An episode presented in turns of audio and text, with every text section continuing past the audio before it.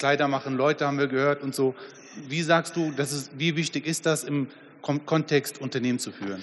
Ähm, ich glaube, grundsätzlich ist es heute nicht mehr so wichtig. Es gab eine Zeit, da war es wirklich sehr wichtig. Und der erste Eindruck, mit dem musst du leben, je nachdem, wie du, wie du dich kleidest, wie du dich gibst, wie du, wie du, wie du sprichst und so weiter. Und ähm, ich persönlich, also ich persönlich denke, ähm,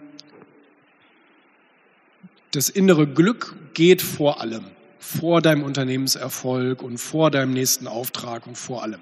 Bedeutet, wenn ich authentisch sein darf, wenn ich sage, das ist mein Charakter, ich bin ein bisschen frech, ich sage ab und zu Scheiße und all solche Sachen und die lasse ich mir auch nicht öffentlich verbieten, ähm, dann stehe ich dazu, zahle natürlich auch einen Preis, in dem die Süddeutsche sagt, nein, so jemanden wollen wir nicht, ist völlig in Ordnung, aber ähm, ich bin mir selber treu und gehe abends äh, zufrieden mit mir selbst ins Bett. Und ähm,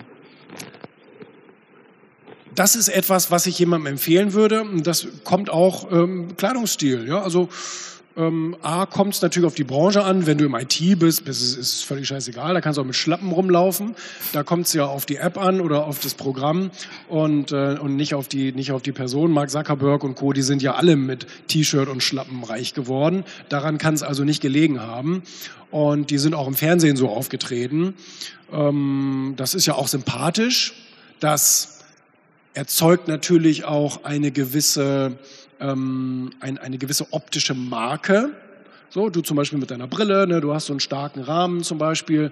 Ähm, vielleicht kennt ihr diesen Digital-Experten äh, Sascha Lobo, der hat immer so einen, so einen Hahnenkamm oben auf dem Kopf, wie heißt das, Irokese. Ne? Mhm. Und, ähm, und, und so gibt's ganz unterschiedliche ähm, so gibt es ganz unterschiedliche optische Merkmale. Karl Lagerfeld ist natürlich ein ganz krasses Beispiel gewesen dafür, dass er ein optisches, eine optische Marke auch gewesen ist mit dem Zopf und mit der Brille.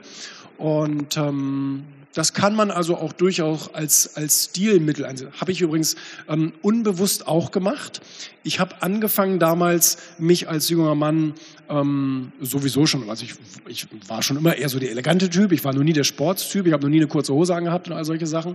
Aber ähm, irgendwann habe ich mich auch konsequent für einen Kleidungsstil entschieden. Tatsächlich am Anfang nicht, um daraus eine Marke zu machen, sondern A, weil es mir sehr gut gefiel und weil ich mir dann ab dem Tag nie wieder morgens Gedanken machen musste, was ich anziehe.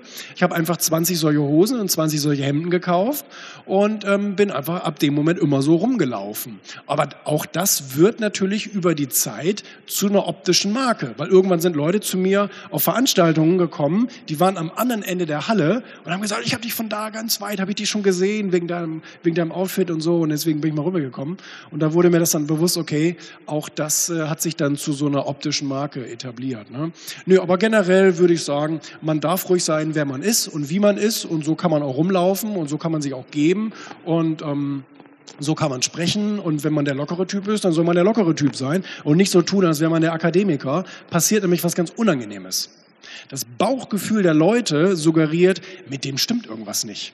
Der, der spielt irgendwas vor.